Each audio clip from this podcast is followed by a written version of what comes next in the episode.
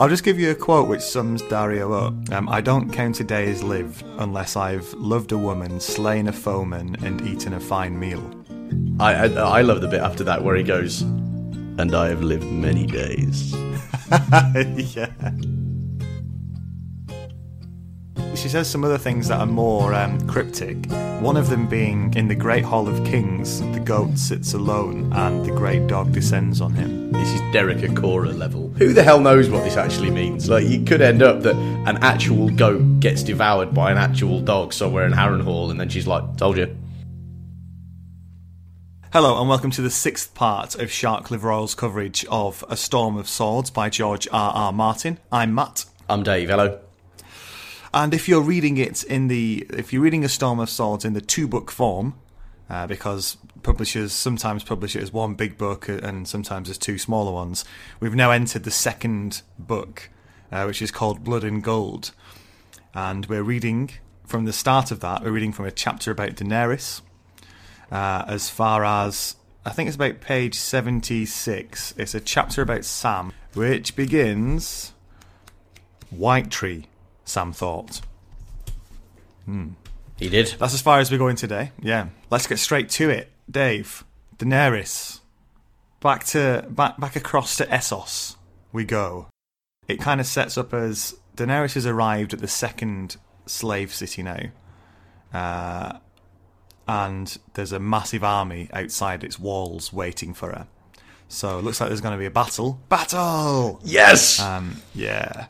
And they look pretty confident. Daenerys' advisors say, you know, Ser Jorah says that it's going to be a pretty easy victory, this, but there will be, you know, they will take losses. There's basically the three armies they've got to fight. One is this Yunkai army, which is the one from the city, which they're trying to take over. And then on each side, they've got a mercenary army as well. So there's these guys called the Second Sons and these guys called the Stormcrows. What did you think? I was looking forward to this battle. I don't mind telling you. I thought, there'll be a battle here. Oh, George. You never learn, do you, Dave? Hope springs eternal. Bloody hope. Yeah, so we get to meet the commander of Daenerys' Unsullied as well. She's promoted a guy from within. Most of them have kept their really sort of demeaning, if you like, names because they consider them quite lucky now because they're the names they had when they were freed. So this commander's called Grey Worm. And he seems quite no-nonsense and utterly loyal, just what you'd expect from an Unsullied. Yeah, weird, isn't it? Because you would have thought the experience of being an Unsullied would break these people in half, but they don't seem to be experiencing very much sort of culture shock as they go from being totally degraded, unhuman fighting machines to being free men who have chosen to fight. It felt a bit far-fetched, this, but I always love seeing characters who've been downtrodden sort of blossom, and you definitely see that with Grey Worm here, and you can feel that kind of vibe between Grey Worm and Daenerys, where they both understand this kind of slavery and what it is to be delivered from it. Yeah.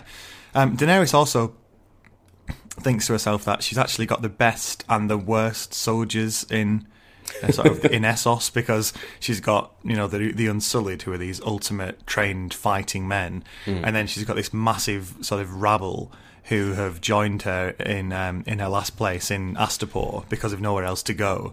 So it's kind of like, and she can't really bring herself to send them away, but she feels that they probably are going to get massacred in a battle, which seems, you know. There's no good choice for those people, is there? No, there isn't, and it's one of those things, isn't it, about queenship and leadership, where she feels a responsibility to look after these people, but she's instantly faced with a situation where there's probably no good response. There's no good solution to their problem because they are poor people in a world that doesn't give two shits about the poor. And I mean, I don't know. As I was reading this, did you feel kind of? As you were reading this, did you feel sort of a bit of tension or a bit of worry about what would happen to these people? Or to you, were they just still kind of quite faceless? Because I felt like I should care, but human life is so cheap in a Game of Thrones. I was like, well, you're probably going to die, aren't you? Yeah, I've got to admit, I came down along the side of my feelings towards them, and mostly they're a bit of a problem, which isn't a particularly a particularly nice way to feel, but that's honestly what, as you're reading through it, you thought, because you're so in, sort of you're so allied to what's going to happen to Daenerys here. You kind of want her to be in the strongest position possible, and you just think this is something she, in the same way as what, you know, Ser Jorah and the Unsullied have advised her, these people are a hindrance, and a pretty big one as well. Mm. And is it worth taking a moment here to notice, like, how kind of, not heartless, but how little energy we've got to invest in the lives of little people? After spending this amount of time in Westeros, we're now just like, kind of, you're probably going to die. I'm not certain why I would care. Yeah, we're monsters, Matt. Like, we need to face it. Yeah, I actually think there's an element of what you're tagging along for. Just stay in that city and try and make a life for yourself or something. They're the irritating younger siblings of this scenario. Yeah, although maybe they'd be like, because I got no place else to go. If only they were ever given a chance to speak, which of course they won't be, because they're poor people in Westeros. Yeah, good point. Okay, so she meets with the leaders of these three armies. She meets with the two mercenary leaders, and then they're actually, you know, groups of each of them, which is a bit confusing. So I think there are three leaders of the Stormcrows who she meets. There's this really nasty leader of the Second Sons, who's a massive drunkard and obviously quite a dodgy-looking bloke. She meets him, and then she meets the leader of the Yunkai people. And I quite liked how that guy, when he first meets her, he describes Daenerys as being from the savage, senseless West, and it's just quite a nice opposite opinion, because I've just felt the opposite way around so far in this book, that the West is civilized and this side of the world isn't, and obviously you can easily flip that on its head if you grew up in somewhere like Yunkai. And it's one of George Martin's projects, isn't it, with this series, is to like make it clear that no matter what kind of cultural sympathies one character may have, everybody is fundamentally a bastard. Like, you know, there's a kind of equality of being a total knob, which is what George Martin seems to see in the human condition. Yeah. Daenerys is sort of more cleverer tactically, or more devious, if you like, than we've seen before, where she says she wants, you know, she offers an alliance with all three of these armies, or, you know, an opportunity for them to change sides. And she says they've got a couple of days to decide whether or not to do it. And then that night says, right, we're going to attack them now, just to get the drop on them. Especially because she's given a massive sort of cart of wine to the Second Sons. So she's thinking they'll all be wrecked, so that's probably a good time to attack them. Yeah. Which is, it's pretty shrewd. It is. It's interesting as well, isn't it, that like that these savvy warriors and fighters didn't think of that. It's like, there's a massive army here, and I've only got her word for it that she's going to wait for those 2 days, and she's just given me the wherewithal to get totally pissed. Yeah. Is there a problem with it? No, boys, let's just get hammered. What? I think it's a really nice illustration of just how these kind of people underestimate Daenerys. They really do see her as this sort of mewling babe who was some sort of consort of a horse lord and nothing more, really. And she just happens to have had the blind luck to come across three dragons. Yeah. Well, it's hard to argue with that sense, isn't it? As much as we like Daenerys. What is she, 17? I think she's even younger. She's probably only like 14, 15 in the book. Yeah. Imagine a 15-year-old with like three loaded dragons. Terrifying. Yeah. The only person who ends up actually changing sides is this guy called Dario Naharis, who he's one of the sort of leaders of the Stormcrows, and he decides to switch sides and turns up at Daenerys' tent with the two severed heads of the other two commanders as a sort of as a gift.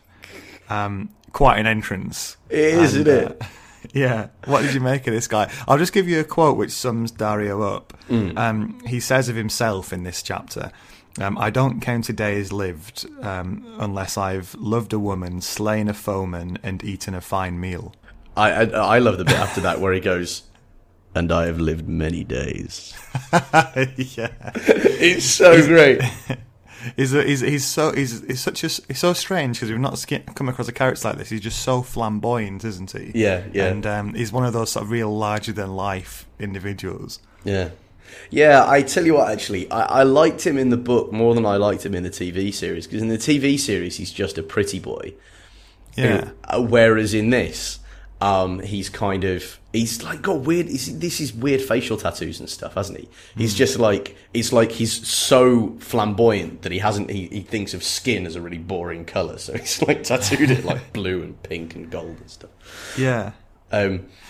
And he definitely, like, he sort of shakes it up a little bit, doesn't he? But at this point, I was like, I wouldn't trust him as far as I could throw his ego, because he's big and he's gone and killed his friends in order to fight for me. And if somebody betrays their friends once, they're much more likely to do it twice. So yeah. if I was Daenerys, I'd be like, did you? That's nice, fabulous. Anyway, there's some washing up needs doing. You know what I mean? Like, yeah. I wouldn't put him on the front line of the fight. Yeah. I think the book version of Dario is much more. He seems much more dangerous in the series. Yeah, you're right. I think they've had a bit of trouble sort of getting him right, haven't they? Because they've cast him twice now, and the first time I think he was a bit too sort of hunky, pretty. Do you know why that is? No, go on. It's because the actor playing him in series 3 left to be in the reboot of The Transporter. Really? Yeah, they're rebooting The Transporter now, if you please. And he was like, fuck Westeros, I'm going to go and be a Jason Statham ripoff, mind you. Fucking hell. Right. No, I've got nothing against the Stath, let's be clear here. But do you know what I mean? Whereas, so I thought the casting was really, because the first one he was pretty, and in the second one he doesn't seem to be sort of flamboyant enough, arrogant enough. And in the book he's a very, very particular kind of character. Yeah. Mm-hmm. I think the Daenerys' reaction to him and her willingness to sort of take him on, I think her judgment's being clouded slightly because she is obviously quite interested in him as well. Mm-hmm. She thinks he's quite fit. Mm-hmm.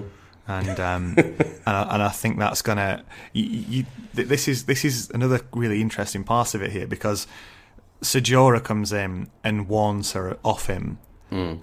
And I mean, it's kind of obvious why, because it's just classic Ser Jorah, isn't it? He doesn't like any men who happen to maybe be able to offer something that he can't. But at the same time, you think, well, her judgment is being a bit clouded here. Maybe he might actually be right, even if it's for the wrong reasons. Yeah. But yeah. Daenerys has just had enough of this now. This is he kind of pushes his luck too far, doesn't he, Jorah? And she turns on him and says, "Look, I'm never gonna sort of marry her." So back off. Yeah. And, you know, it's quite a harsh put down in the end, isn't it? Yeah, but enough respect, though, because, I mean, you know, she's his queen, and no means no. And no means no is a very important principle that nobody in Westeros seems to give two shits about. So I did quite like the sight of this female character being like, no, fuck off. Yeah. You know, even though clearly it's going to rip Ser Jorah's heart out. And I will be interested to see, given that he's a guy with sort of questionable honour anyway, I wonder if that's a seed of a kind of rebellion against her. Because he's extremely devoted. But I don't know, you know, could this turn him, do you think? It's entirely possible, isn't it? Yeah, that was a very cagey response. Have you read ahead by any chance? I've read them all, yeah. Okay. All right, do you know what? Just because you've responded that way, I'm going to fold that up. I'm going to put it in my pocket as yet another call forward. It's the cold gods in this. I'm feeling proud of myself today. Yeah. So this chapter ends with Daenerys basically sending her men off to battle and waiting to hear the result. It's kind of like simming a match on FIFA. So she's sort of sitting around waiting to work out what's going to happen. Yeah. And the only person with her is Arston Whitebeard, this guy from back home, who tells her a couple of tales about Rhaegar Targaryen, her brother. And actually, I just thought it was interesting they mentioned the tournament at Harrenhal, which is obviously a big deal for all these people. Sort of one of the great tournaments from history. And I just quite liked it because it links up with the story of the Cranagman, which Bran heard last time. Yeah, and I do love that. Anything that kind of ties these characters together, I really like, because the book, the plot, and the sequence of the plot of the book keeps them apart.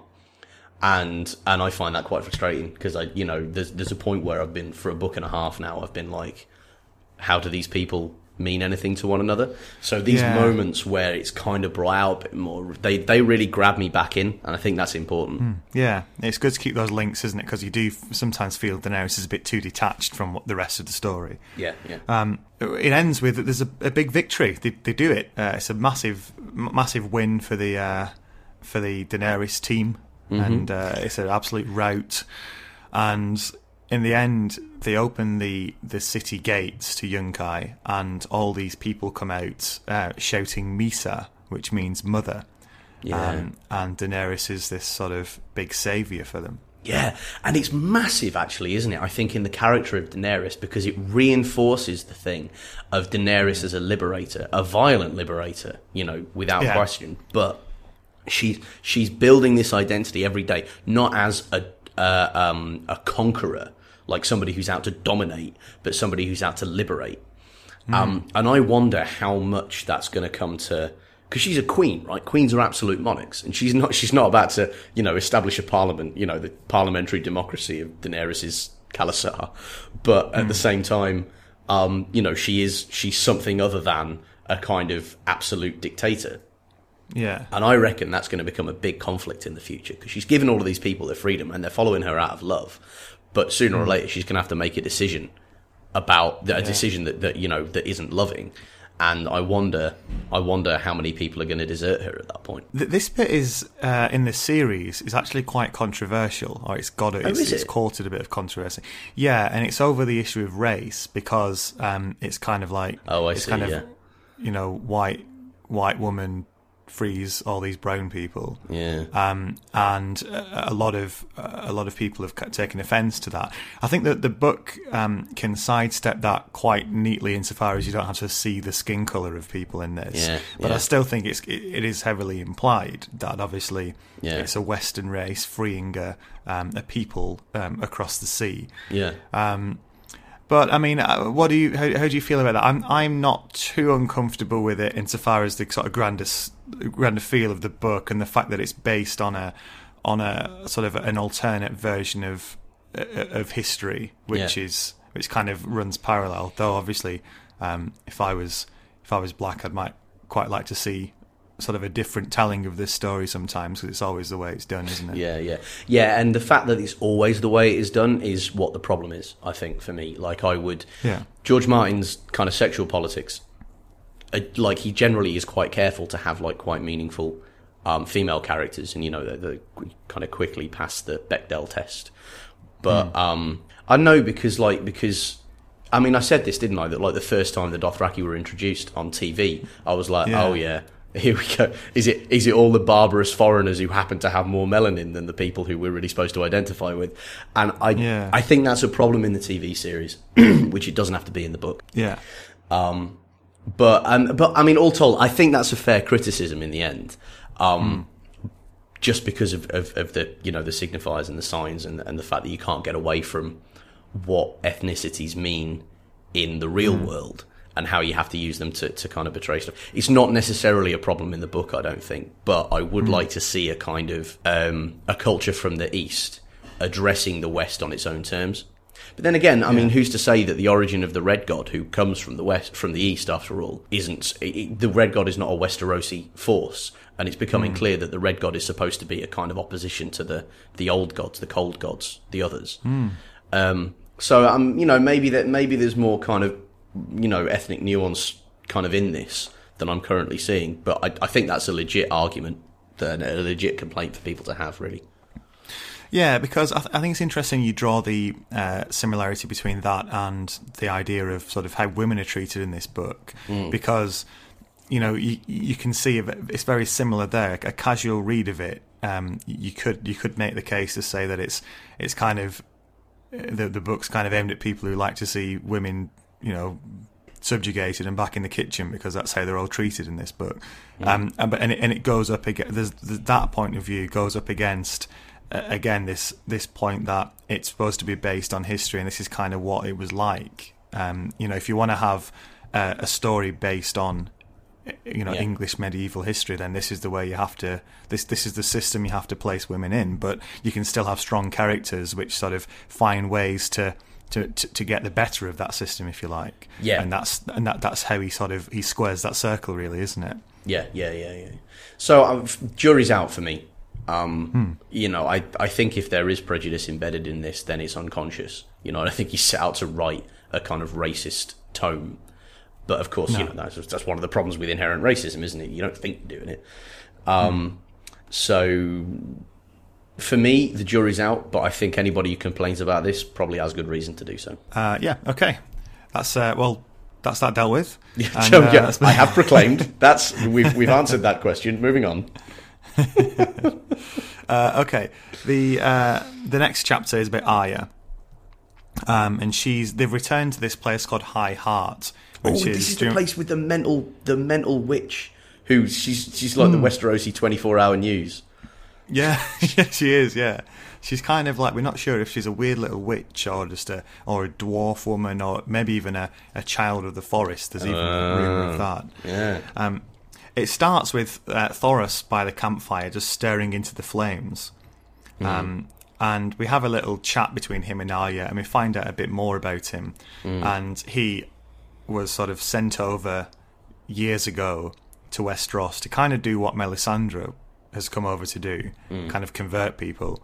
But in the end, he kind of got converted himself, and he ended up sort of drinking a lot. And he sounds like he was always a bit of a tearaway, doesn't he? I really like this character, actually. What did you make of him? I agree with that, because he's just clearly come over when he was a lad, and has just become a lad with a capital L. It's just, just got hammered with the king and just had an absolute whale of a time.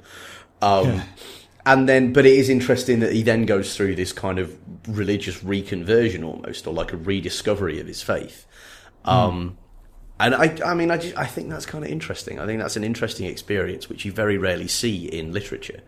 It's always played as a reason to make somebody more one-dimensional, really. Religion generally makes characters quite one-dimensional in most fiction, whereas this actually makes him quite complicated and really interesting. Yeah, I think you're right. I got a very sense of him, like, if we're going to keep with these sort of comparisons to medieval Europe, he struck me as very much like one of those, is it a Franciscan friar, or one of the friars that sort of was the opposite of the traditional monks who hid themselves away. There were these friars who sort of went out among the people and lived with them and were very sort of down to earth and did this sort of grassroots evangelical stuff in the middle of the Middle Ages, which felt a very long way away from the sort of the wealth and power of the church at the time. Actually, you're absolutely right, and I don't know how I've only just noticed this, but it's Friar Tuck, isn't it? Yeah, it's exactly what he is. He's Friar Tuck. But Friar Tuck, who's stopped getting pissed and has become more serious. Yeah, and more badass. And seriously, like a samurai Friar Tuck. Yeah. Brilliant. Because he is described as, in the past, he used to be quite portly, didn't he? Yeah. And now he's sort of, a lot of the weight's fallen off him because of the way he's had to live in the last year because of the war. Yeah. But he almost was a real, especially at the start of the book, seems a real Friar Tuck kind of character. And I suppose in the best sense of the old medieval fighting bishops as well, because there were these holy men in the Middle Ages who, even archbishops who used to go into battle and actually, fight. And they used to always fight. I think they used to fight with maces because you could break arms without spilling blood. It's kind of a get-out clause. Because as a member of the Holy Order, you weren't supposed to spill blood. So they found weapons that they could fight with which didn't do that. I love that as an idea, isn't it? Look, I really want to have a fight. Yeah, but I mean, holy orders, vows, God, non-violence. And he's like, yeah, but it's blood, isn't it? Blood's the problem. Yes, brilliant. Let's workshop this. Let's work on it. Can I kill people without shedding their blood in battle? Yeah. Hang on, it's coming. Wait for it. Morningstar. Yes. Brilliant. Yeah. Call the king, tell him I'm in. Yeah, maybe Thoros is an extension of that, because he always fights with his flaming sword. Maybe it cauterises the wound straight away, so he doesn't spill any blood. That'd be amazing. Yeah, but just in case you're wondering, I think that's where the bishop on the chessboard comes from as well. Oh, of course it is, yeah. That makes sense, eh? Because bishops did. Because whenever I remember when I first started learning chess, I was like, well, why is there a bishop? Because they just knock about saying prayers. They don't do any fighting. And then, yeah, that's probably why. Well, you see, you get more trivia to the ounce with shark liver oil. Yeah. Oh, that's really... No, it sounds like I'm mocking it. I think that's really interesting. Yeah, okay. So they end up talking about this flaming sword and the fire. And... Thoros is admitting that it's not the smartest thing to do to a sword because it damages it. And Beric just comes over and very sort of morosely just says, fire consumes, and then sort of says, you know, I've come back 6 times now and it's too much. Yeah. And it's a very quick snapshot, but you just feel with Beric that he's really hurting, even though he's alive, he's not wholly alive anymore, and it does take a toll, doesn't it, this? Yeah, and again, it's this interesting little parallel, isn't it? By the power of the Red God, he's become something akin to a zombie. You know, he can't remember where he's from, he can't remember what he does, he's losing his essence even as he maintains his life. And that's kind of the same as the zombies that we're seeing getting resurrected in the north. Yeah. So this little old crone, whatever she is, comes out of the darkness to sit by the fire, and she's going to deliver the latest news for a price. She actually wants to have a snog with Lem Lemon Cloak, and he turns her down. He's not keen, is he? No. Yeah, but she says a bit of tongue, and he's like, no, that's not going to happen. So she accepts a song instead from Tom Seven Streams, and gives you the latest news. And one of the things is Balon Greyjoy's dead, apparently. What? She says that Balon Greyjoy's dead, and he's fallen off a bridge in Pike. There you go.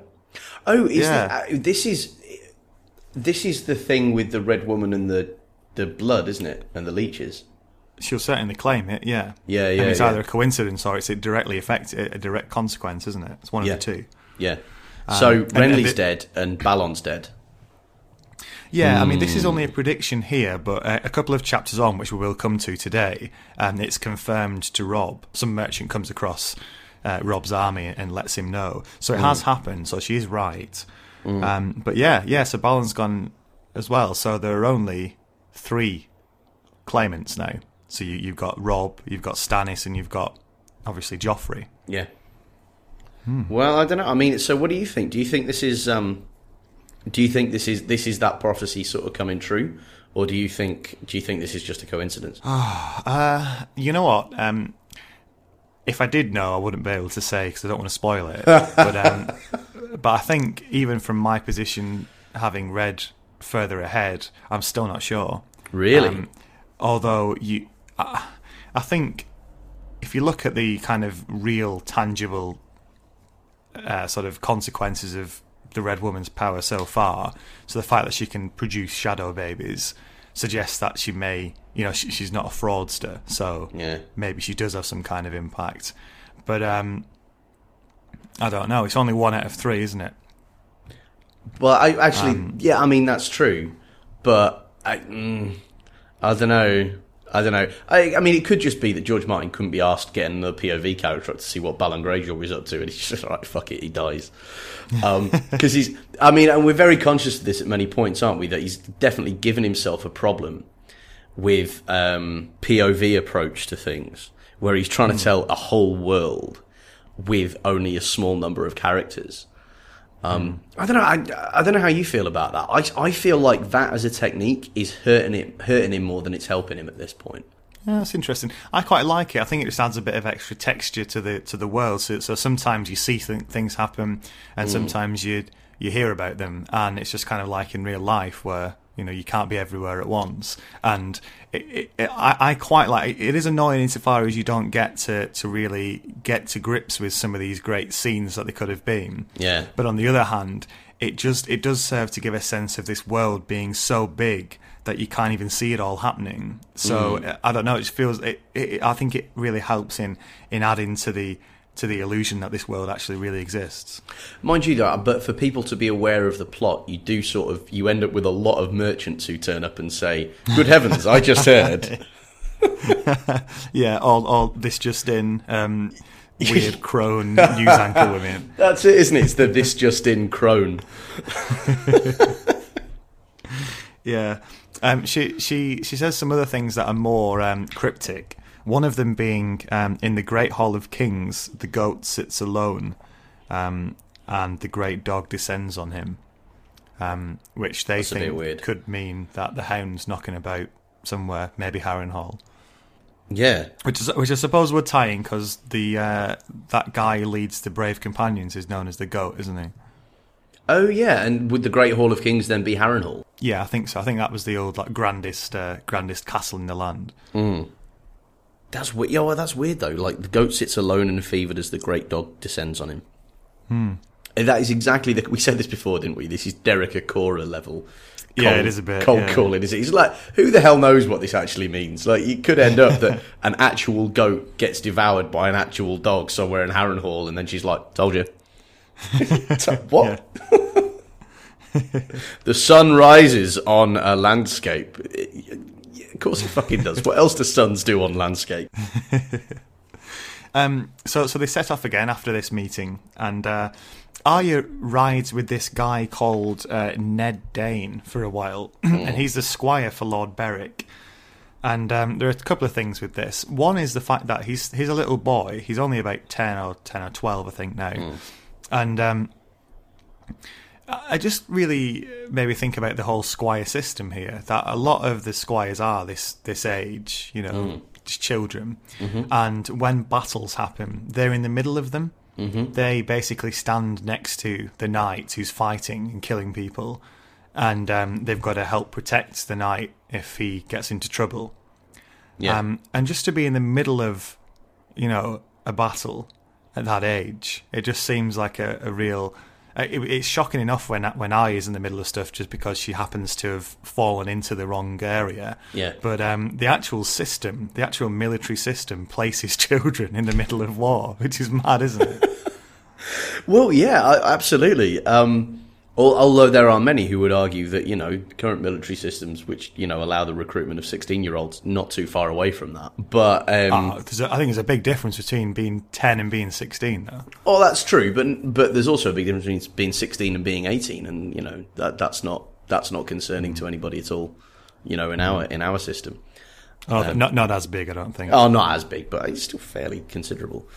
Yeah. But either way, I think you're right. I think it's really sort of messed up. It's all about how growing up is supposed to be this kind of like your childhood ends when you're about 8 in Westeros, isn't it? Yeah. So at 12, you know, you're supposed to be kind of ready for this. And you're supposed to be at a place where if your father dies when you're 15, like it did for Robb, then you're ready to take over his army and do all of the leading and stuff. Yeah. I was going to say, I suppose this is the boy version in this world of what happens to girls when they're told they're going to have to get married around about this age. Yeah. You're right, it's this sudden thrust towards adulthood, isn't it? Yeah. Yeah, exactly. But I think the boy version of it is more forgiving than the girl version of it. Mm. But yeah, I don't know. Can you imagine when you were 12, being like told that you had to follow somebody around with like it's like a caddy but for war, isn't it? It's following somebody around with a bag full of weapons. Yeah. And sort of helping him out. Only the helping out in question isn't saying, "Oh, the green's sloping off a bit to the right." It's saying, "Hang on, he's coming for you. Wait for it. I'm 12 and I'll stab him to death." Yeah. Wildling approaching. What do you think? 7 iron, 2-handed greatsword. Yeah, I love that. There's not a lot of time to sort of discuss your options, is there? 3-wood club, what do you reckon? Yeah.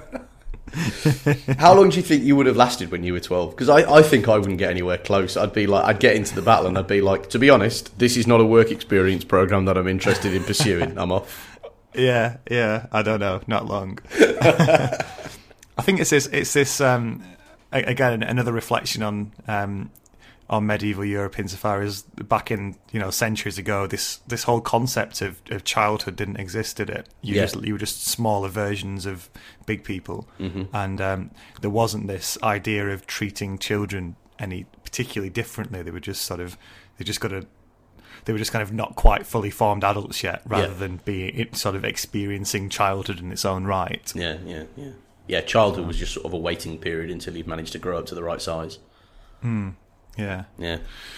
So yeah, there's also a bit about this guy, this squire, Ned Dane's parentage. I think his dad was sort of the brother of Ser Arthur Dayne, the Sword of the Morning, that famous Kingsguard knight who Ned Stark ended up killing, and his mum appears to be the. It's not entirely clear this from how I read it, but there's some connection here with Jon in that it looks like his mum is related to Arthur Dayne, and there's this woman called Lady, is it Ashara, who was at Harrenhal and killed herself in grief after she was spurned by it seems Ned before Ned got married. What do you think? What did you make of all this? Well, I loved it because that is a little seed that you could see George Martin placing in the ground in like chapter 1 of book 1, the question of Jon Snow's mother and who she is. And we've gone back to it, I don't know, 2 or 3 times, and the only thing that's ever been said about it is, who knows who this woman was? And that's just too big a thing not to revisit it somewhat. But of course, this is George Martin, and this is The Song of Ice and Fire, and there's going to be 7 books, and we're in book 3. So he doesn't give a shit about whether or not he actually tells you anything. He's just going to be like, and here's a possible name. Anyway, we'll be leaving that until book 5. So maybe this is Jon's mum. We don't know.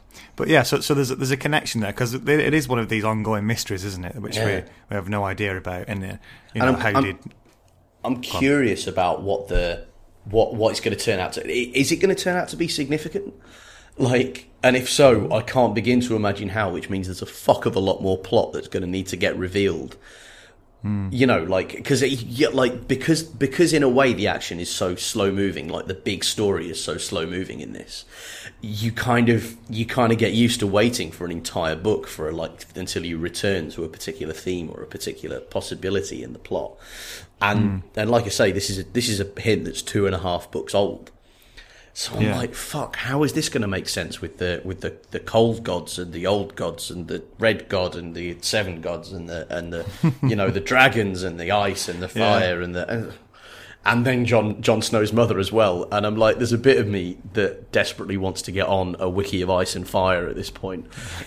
Just have it all spoiled for me.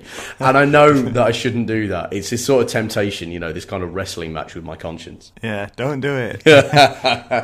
Don't worry about it. My commitment to shark liver oil is absolute. I'm going to experience this as a reader, even though it's becoming more and more frustrating.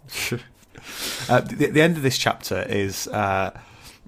they take a diversion. They were going to go to Riverrun to ransom Arya back to the Starks, but Thoros has this vision in the flames, the same way that Melisandre has them, and he sees that Riverrun is under siege, which is news to us. So he and the word is that Robb's gone north to the twins for this wedding, which isn't news to us. That is, we know that's happening. So they decide to sort of hold up a minute, send out some scouts and work out what to do next. And Arya isn't up for this. She thinks she's got so close, and now they're stalling again. Yeah. So she bails, she runs. Again. And... Go on. Again. She fucking runs again. Oh, Bob, wait, is she going to get captured, is she? Oh, yeah, straight into the arms of the Hound, who's skulking around outside. At least that's different. At least that's not just another chapter where the dramatic high point is just Arya runs and is recaptured. At least she's recaptured by somebody pretty fucking dramatic. Yeah, so she is recaptured, but by the Hound. And, oh, dear. No fucking kidding, oh, dear. Well. Yeah. Okay, let's move on to Jaime. Jaime is being released by Roose Bolton. He's been sent back to King's Landing, and Roose says, "Give my regards to your father," when he sends him off, and Jaime says, "Give my regards to Robb." And it seems like Roose is almost this kind of go-between, sort of easing the tension here. I don't really, but it's not with Robb's knowledge. And I don't know, maybe it's less of he's a go-between, and he's kind of playing both sides, Roose Bolton here, just to see which one's going to win, just in case Robb loses. Yeah, so he's just very Roose Bolton, isn't it? It is. Oh, man, he's a shifty fucker, isn't he? Like, every time you see him on screen, he's either saying something, like, kind of subtly undermining to somebody. Like, you don't want to overplay your position. Or whatever it is. Or these kind of, like, he just loves a nod and a wink, doesn't he? Like, you get the feeling that he would be happy to conduct his entire life on the basis of saying cryptic things and holding a massive sword at the same time. Yeah. And that's exactly what's going on here. Like, is he what's going on? Is he just in it for himself, or is he going to fuck over the Lannisters, or is he going to fuck over, or has he somehow turned Jaime? Is Jaime going to be a sleeper agent? How fucking cool would that be? Like, unlikely, I'll admit, but that would be fucking awesome. So you're thinking there might be something else behind the "Give my regards to Tywin Lannister, to your father"? Yeah, regards. Yeah, possibly. Yeah, well, I mean, I clearly, otherwise, he's supposed to be your enemy. What are you doing sending polite regards and his son back? Like, either there's a scheme here, or this is a pretty stunning betrayal.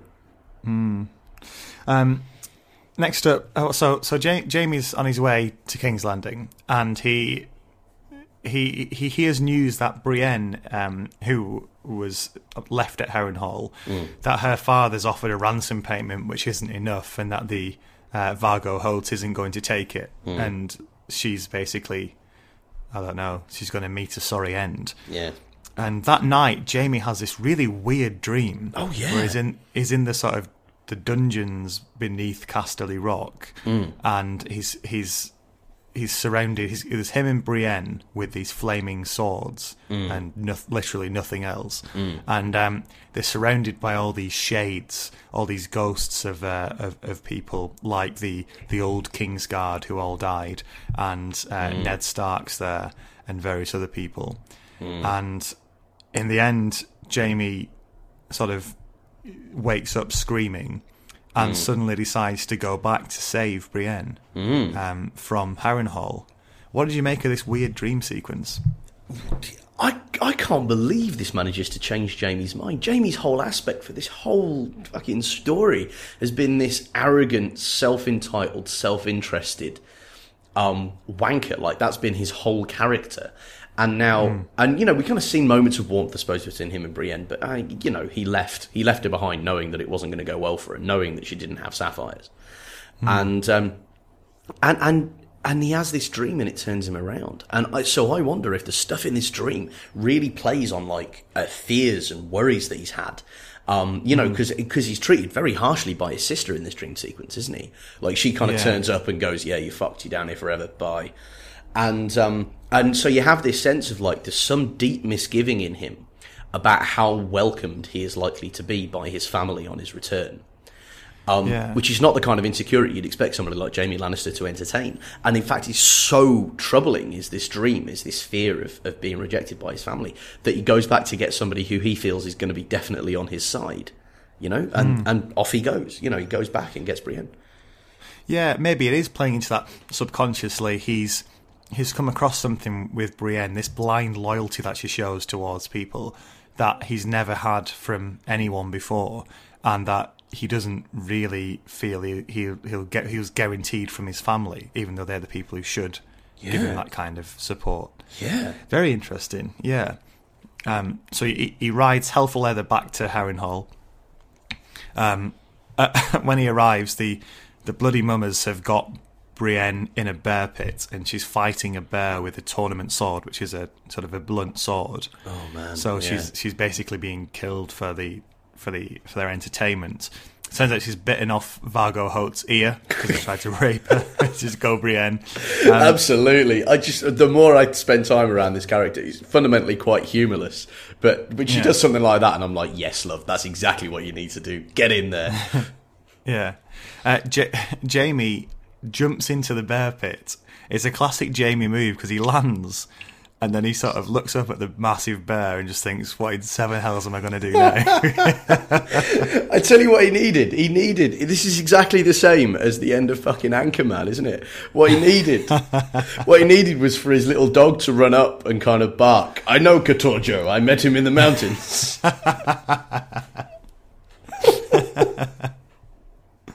Yeah.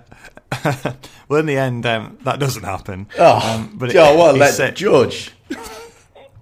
Yeah, he's saved by the Northmen who are supposed to be escorting him to King's Landing, and basically it's more than their life's worth to let him get killed because Roose Bolton will. Yeah. I think Roose Bolton, Jamie says to this guy Steelshanks Walton, who's supposed to be taking him to King's Landing. Yeah. He says, if you let me die, your lord will peel you like an orange, which is kind of true.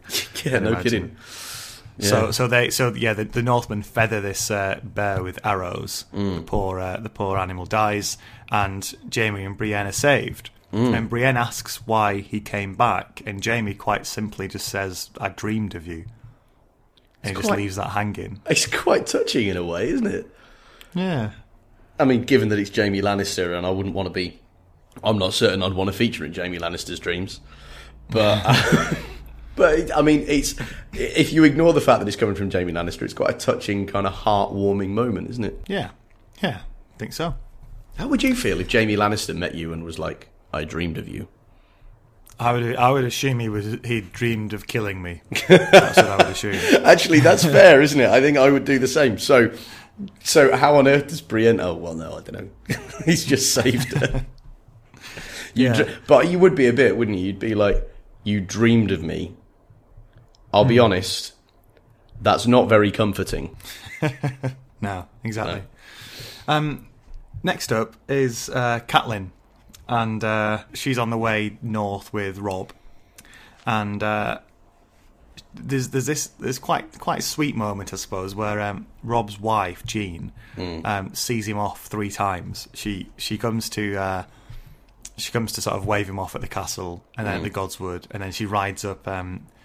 Halfway up the road to sort of beg to be taken with him again. Yeah. And he's quite touched by it, Rob, but he's also kind of pissed off because the rain's coming down really heavily. All his men are having to halt the march so his wife can come up and say goodbye again. It's a bit read too many romance novels, isn't it? Because on the one hand, it's like kind of, this is an incredible gesture and I love you very much. But on the other hand, for fuck's sake... like, stop everybody. Is this kind of an equivalent to like a stag do and just like getting calls off the fiance during a stag do? Like, you know, if you're on a mate's stag do and his wife to be is calling him, you know, there's kind of a moment where you're like, I respect this completely, but at the same time, please stop calling. Yeah, I mean, I think this is quite sweet. I think it's not a nice example of just how innocent their relationship is. Mm. But that's true, actually. Yeah, yeah. There's this news of a hostage exchange between the Lannisters and the Starks. They're getting Robert Glover back, who was captured, I think, over near in Duskendale, and for that they're going to send this kid called Martin Lannister back to the. Back to King's Landing, and it just shows that sometimes hostage exchanges actually happen in this world. You're right, actually. I think there's justifiable cynicism on your part there about whether or not hostage exchanges will ever actually fucking occur. Anyway, it turns out that the Blackfish is being left at Riverrun to look after Riverrun, obviously. And this is Catelyn considers this to be a bit of a loss for Robb because although Robb's won every battle, the Blackfish has been a big part of each one because he seems like a real military genius, doesn't he? This guy. Yeah, he's badass. I don't know if he's quite a grandpa, but he's definitely badass senior uncle. You know, that's badass. Badass uncle. I think that's what he is. Yeah, and also we meet these two. Relatives of Ser Jorah, Mage and Daisy Mormont, who are from Bear Island, and apparently Bear Island's got this reputation of having fierce women because they have to fight for themselves when the men are away, and quite often when the men are away, the Iron Men, you know, the guys from, you know, Theon's lot come over trying to do a bit of rape and pillage. Yeah, yeah. So they've had to learn to fight themselves. Yeah. And there's this gnarled old woman called Mage Mormont, and her daughter Daisy's, she's almost like a North version of Brienne, isn't she? She's this big, powerful, armour-wearing woman. Yeah. Yeah, she's a warrior equal to anybody else in the pack. And again, love those characters. Absolutely love them. Yeah. Yeah, it's funny, I took a real liking to Daisy straight away, even though you don't have much time with her. Yeah. I think it might be in a way, maybe because she's almost a reflection of Brienne, who you've had a lot of time to sort of get to know and quite like. Yeah, that's true. As part of their march north, they go through the Whispering Wood, which is where Robb won his first battle. I think it's where he took Jaime Lannister. Yeah. And it's all a bit sort of melancholic and maybe even foreboding, because when they had this battle in the Whispering Wood, it was sort of late summer and the trees were green and everything was in bloom. And now the trees are dead and it's rain, it's pissing it down. Ooh. And it's cold and horrible, and it's just all, there's still a few signs of battle. I think there's a horse skeleton and a head peeping out of the ground, and it just all feels a bit grim, doesn't it? Yeah. Oh, and I think you're right about foreboding. There's just a bit of there's a sense of kind of decay, and it all comes with the fact that for some undefinable reason, hovering behind all of this is a sense of like kind of foreboding about where they're going as well, not just on the journey, but like, you know, there's a strong sense that the Freys haven't really quite forgiven them yet. And you know, you're kind of like, you're not going to an enemy, but you're not going to a friend at this point. Yeah, and that's very much what Catelyn's thinking, isn't it? She thinks to herself, you know, Frey's always been a prickly and untrustworthy character, and she's sort of, even though they've made these arrangements, she's not sure whether he's going to go through with it or whether he's going to send them away, or is he going to, you know, you feel that this whole thing could turn on the whim of one miserable old man, don't you? Yeah. Robb has this chat with Catelyn where he talks about the fact he's not got a son yet, and he says that, you know, he's got to get one as soon as possible, because if he doesn't have an heir, then if he dies, the whole claim to the North ends with him. Yeah. And he says, to guard against that, he wants to name Jon as his heir until his son comes along. Yeah. Which obviously Catelyn doesn't want to happen, because she just hates him. Yeah. But it causes this real argument between the two, doesn't it? And I think it gets to the point where Catelyn compares Jon to Theon, and Robb is really angry at that, because he says they're two very different people. And I think we agree with Robb here, don't we, that Jon's very different to Theon. Mm-hmm. Mm-hmm. And it's just an example of how Catelyn just won't give Jon a chance, will she? And I think Robb sees that. Yeah, absolutely. And he must have known that throughout his entire childhood. You can't miss that kind of thing, can you? No. But I quite liked that it reiterated the relationship between Robb and Jon, because I thought that could have been a really interesting thing to watch, but since like chapter 4 of the first book, they've been at different ends of the world. And I'd love Jon to be named heir. I mean, do you know what I mean? Like, obviously, I'd love Robb to be king in Winterfell and for it all to be all right. Although that seems less and less likely the further this war goes along. But you know, if you need a backup, then Jon would be fucking great. Can you imagine? King Jon, love it. I hope he's better than our King Jon. He couldn't be much worse, could he? Actually, he does. I think Robb does name Jon as his heir at the end of this chapter. He has this parchment, which he says, you know, get this out to proclaim to people this is what's going to happen. So that could open the door for Jon in the future. Yeah, or it could open the door for a massive succession struggle like we've seen. So the North just becomes another little Westeros, where everybody's like, who the hell is this bastard and why is he trying to rule me, you know? Yeah, and that's what Catelyn warns against, I suppose, isn't it? She says, you know, you can name Jon as your heir until your son comes along, but then your sons aren't going to be safe because he's next in the line of succession then. Yeah. And can you trust him to be happy just sort of where he is? Well, would you? Would you trust Jon in that moment? Yeah.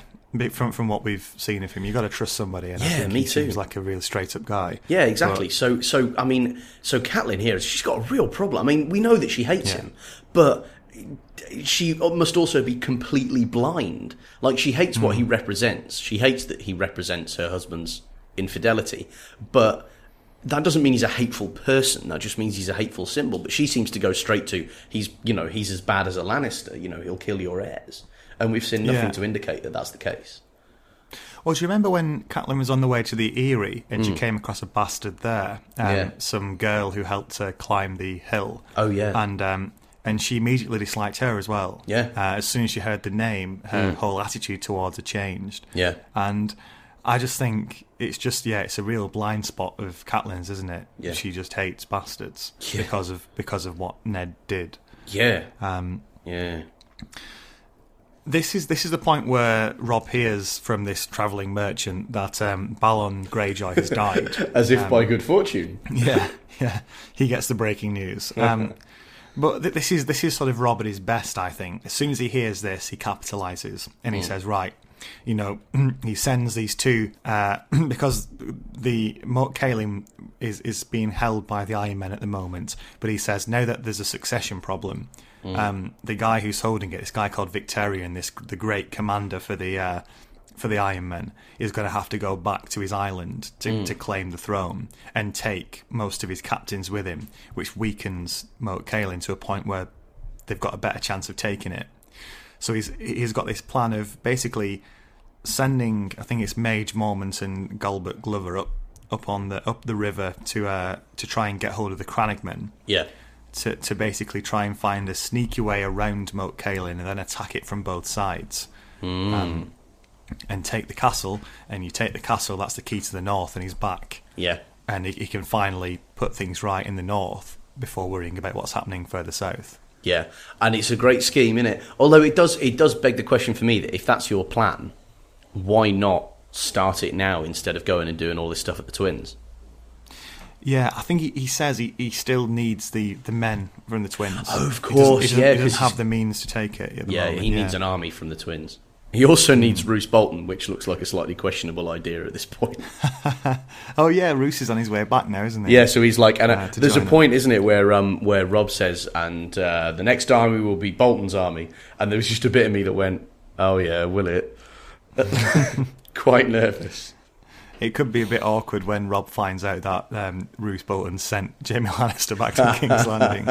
I'm sure, but I get the feeling that Roose Bolton might just be able to talk his way out of that. He seems that good at sort of putting his case forward. It wouldn't be a Carstack, would it? It wouldn't be a fuck you and your kingship, chop my head off if you want. It would be more of a, well, this is the greatest strategy that I thought, and if I've caused offence, then I know I'm extremely sorry, but this is the way, you know. And I could just imagine him turning Robb round, but we'll see.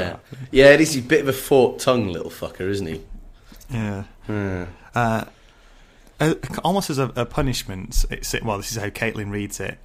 Robb says that after the wedding at the Twins, he's going to continue north, and Catelyn's going to be sent to Seaguard, which is this castle held by the Malisters, who are bannermen to her dad, or to Edmure now. And it's basically, he says he wants to split up the family now because he's worried about what's going to happen to people. So he's got his wife in Riverrun, he wants his mum in Seaguard, and he'll be up in the north. So yeah, that's where we end it. Yeah. Shall we move to the final chapter for today, which is about Sam? Let's. So... he is at this village that him and Gilly, the wildling girl, they're trying to make their way back to the wall, and I think Sam's a bit lost. He comes across this wildling village. He's hoping that it's White Tree, which, if you remember, is the village which they first came across on the way north when they were this big ranging party. Yeah, doesn't look like it is White Tree because he works out that the tree in the middle of the village is too small and all this. Yeah. But they make themselves a fire. Sam sings a song about these seven gods, I'll be honest, this is another one which I just skipped. So was there anything interesting in it? You don't give a single solitary shit about verse, do you? No. Anybody wants you to skip something in a book, all they've got to do is give it a slightly weird line layout and you're like, fuck that. Yeah, all they got to do is stick it in italics and I go, whoop, straight past. I just saw a whole page of it. I thought, I'm not reading that. Yeah. I did read it because I read the whole book. And I thought it was really interesting, actually, because it's the seven gods, like the established religion, so we haven't really got an idea of what they're about, you know.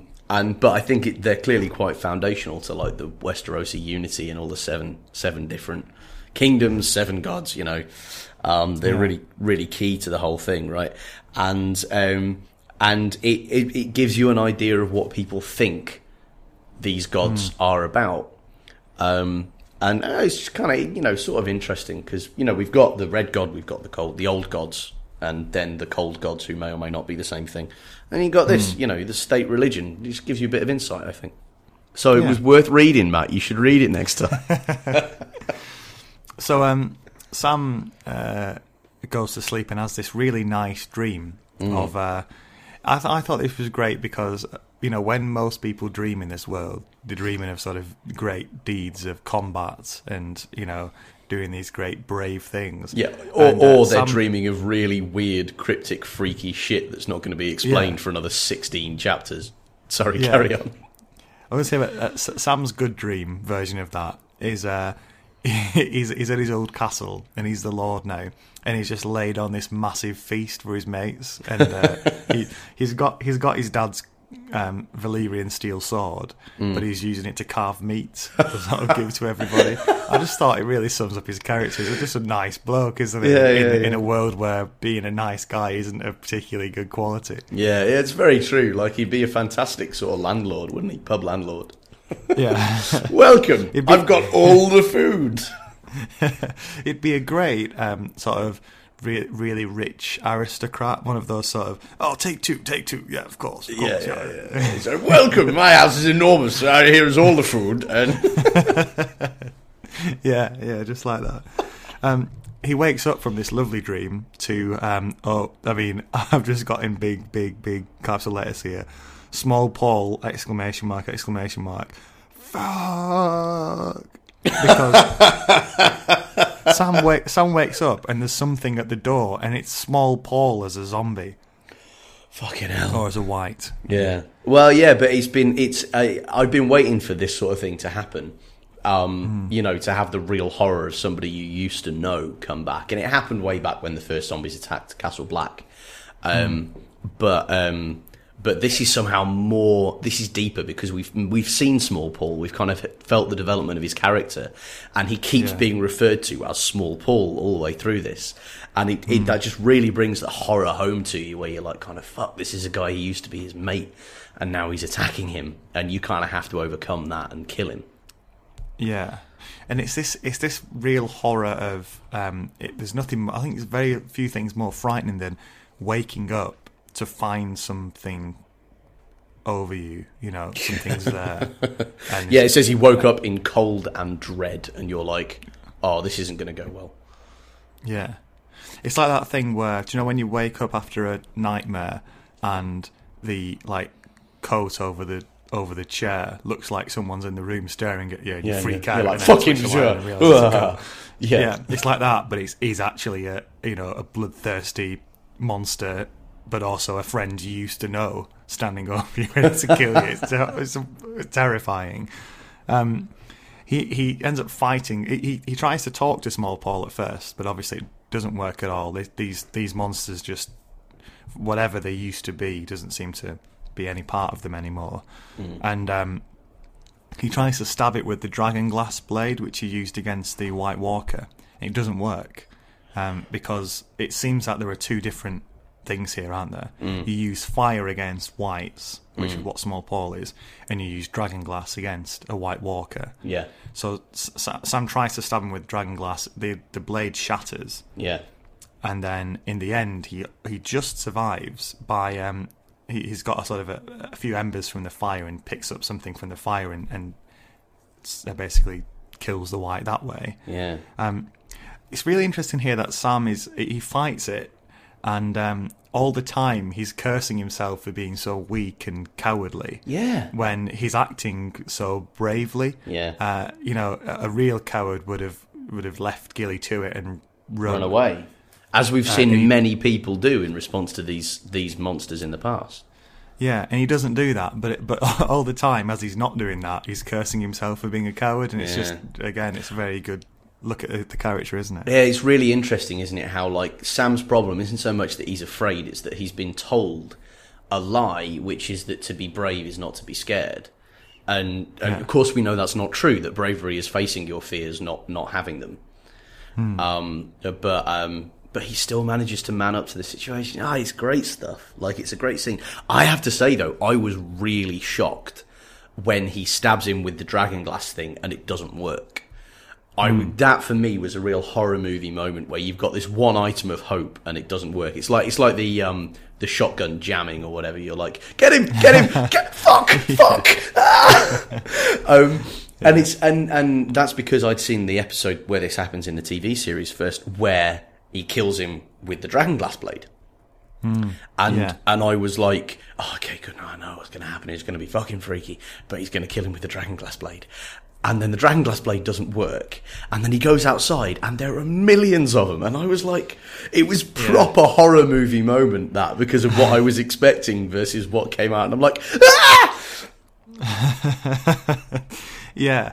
And one of the ones outside, we find out what became of Chet, that poor guy who went from being he was a steward for the maester at Castle Black, then got bumped down to being the dog handler, then arranged this whole mutiny on the Fist of the First Men, which didn't work because it started snowing, and then ended up having to fight up there, and it turns out he was killed, I assume, on the Fist of the First Men, or maybe shortly after, because he's now back as a White, which is grim again. Yeah. That's, but I mean, he's probably no less helpful than he was when he was not a White towards Sam anyway, because he wanted to kill him anyway. Yeah, it doesn't really change much, does it? So you think this is it for these characters? Yeah. You think there's no way they're going to fight. The trouble that Sam's had putting one of them down, now there's, loads of them outside. You think, oh god, this is it. And then he's saved by crows, but not the nickname for the Night's Watch. They're not Night's Watch, but they're literally crows. Yeah. Swoop down and start pecking these Whites. Yeah. And as Sam makes a break for it, there's this bloke on a horse. Is it on a horse? I think it's on a horse. Yeah. He's on an elk. He's not on an elk. He's riding an elk. Yeah. How badass is this guy? And he says, "Come with me," and Sam's like, "Fuck yeah, let's get out of here." Yeah. And then he realizes, as he takes the guy's hand, that he thinks the guy's wearing black gloves, but he's not. His hands have gone black and they're freezing cold. It's like the blood's clotted on his fingers, like you do when you have really bad frostbite. Yeah. Oh man. So you think he's been saved, and then who is this thing? And then end of chapter. Cut to black. Oh man, like, what the hell is going on here? What do you think this is? I don't know. I don't know. And it's one of those things where I don't think it's going to be in the series. Or at least it hasn't been yet. Yeah. So I don't know. It's good. It's an interesting, different direction that the book takes to the series, and we'll see what happens with it. Brightening, but yeah, and that's where we end it for today.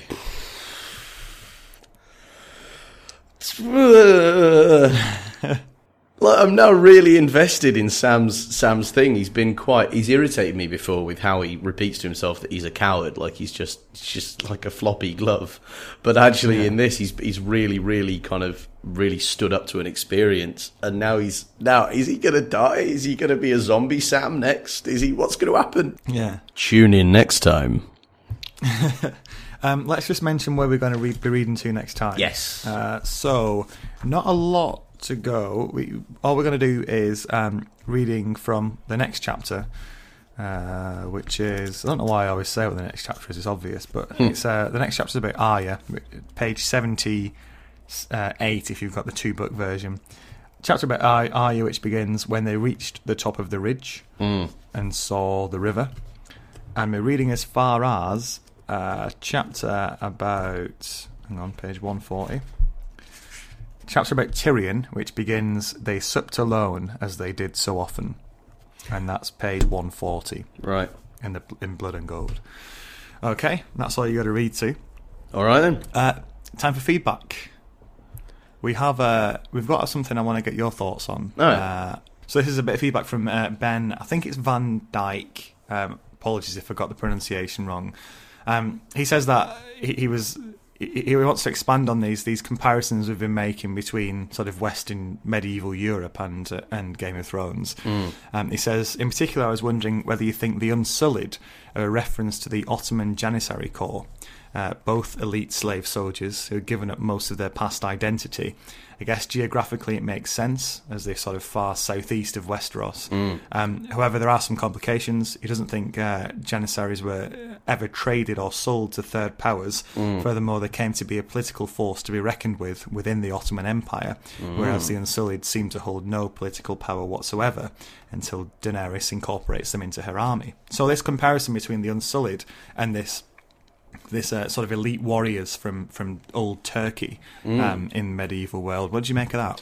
I thought this was brilliant. I thought this is definitely a sign that our audience is way ahead of us in knowledge about history. Because I'll be honest, when we got this, I had to go and look up the Janissary Corps because I didn't know anything about it. Had you heard of them? Because I think you know a bit more about this part of the world than I do. The only thing I really come across with Janissary is I'm not 100% sure how to pronounce it. I think it's Janissaries, and I only got it from there was a game a while back, I think a medieval Age of Empires, Age of Kings, which I played, and they were a unit in that, and there were these sort of guys you could buy at the market, and there were these kick-ass. I think they fought with like muskets, yeah, and that was my own. That was the only thing I thought of when this turned up. That's it. But yeah, two history degrees between us, and we're like Janissary. Interesting. Ottoman Empire, you say? No, never heard of it. Well, I knew where the Ottoman Empire was. It's based loosely around Turkey. But the thing is with history, there's a lot of it, isn't there? So yeah, there's so much. You could do all the reading, or you could just plug your seminars. Yes. No, I mean, I thought this was interesting, and I actually think this is, they may not have power right now, but could this be the origins of a kind of power thing for the Unsullied? Because clearly they have a great deal of loyalty to Daenerys. Like I was saying before, is there going to come a point where Daenerys has to make a decision that is not good for them? And, will they really grasp what their freedom means? Because it seems clear that's what happened with the Janissaries. As well as which, though, like, how horrifying is it that this, which seems so cartoonishly dehumanizing in the book, could actually be based on something that really happened? Yeah, that's fucked up. Janissaries were, insofar as they were taken as slaves. And as children as well, weren't they? They were like taken as kids and conditioned to fight for the emperor. Yeah, horrifying. But it's interesting that that Ben makes that distinction between the fact that the Janissaries became quite powerful politically, and that obviously hasn't happened with the Unsullied. But maybe it's just it hasn't happened yet. Maybe there's a route to power through Daenerys. Now they've been effectively freed. That that will mean they continue to follow this parallel in terms of the political aspirations. Although it does seem that the training for the Unsullied is so rigorous that it kicks out any sense of independent thought, doesn't it? Or that's the idea. They're supposed to be effectively like machines, which just do the command of whoever the boss is. Yeah. So how autonomous they'll be able to become, I'm not sure. Yeah, it's a big question though, isn't it? Because I suppose that kind of, like a flood of unexpected freedom can do two things. It could really fuck them up, or it could really liberate and make them stronger. And I'm really interested to see how that plays out. I think there is a huge potential for conflict between Daenerys and the Unsullied. Yeah. Well, it's a great comparison. Thanks very much, Ben, for sending it in, and do send some more stuff in again. If you want to get involved yourself, it's you can send us an email to sharkliveroilpodcast@gmail.com. That's sharkliveroilpodcast@gmail.com. Or you can find us on Twitter @sharkliveroil.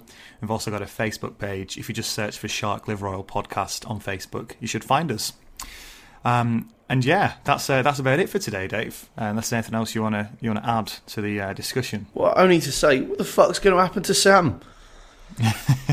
Yeah. I'm feeling more distraught about this than I was expecting to.